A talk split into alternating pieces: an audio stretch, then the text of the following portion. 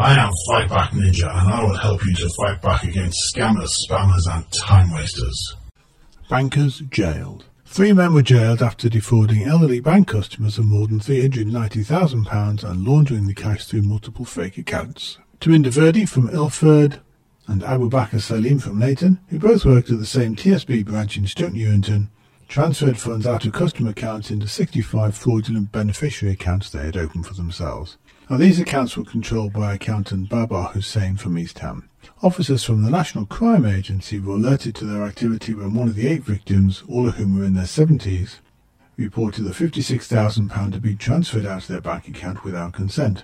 That money was deposited into seven beneficiary accounts opened in different names.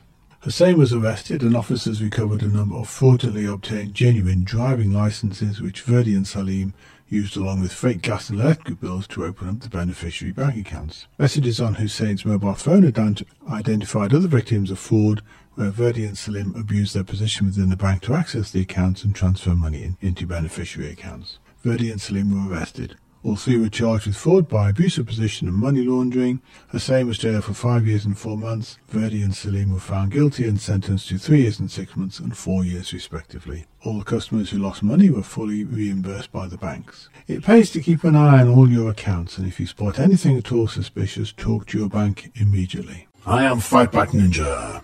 Check out my blog online, fightback.ninja.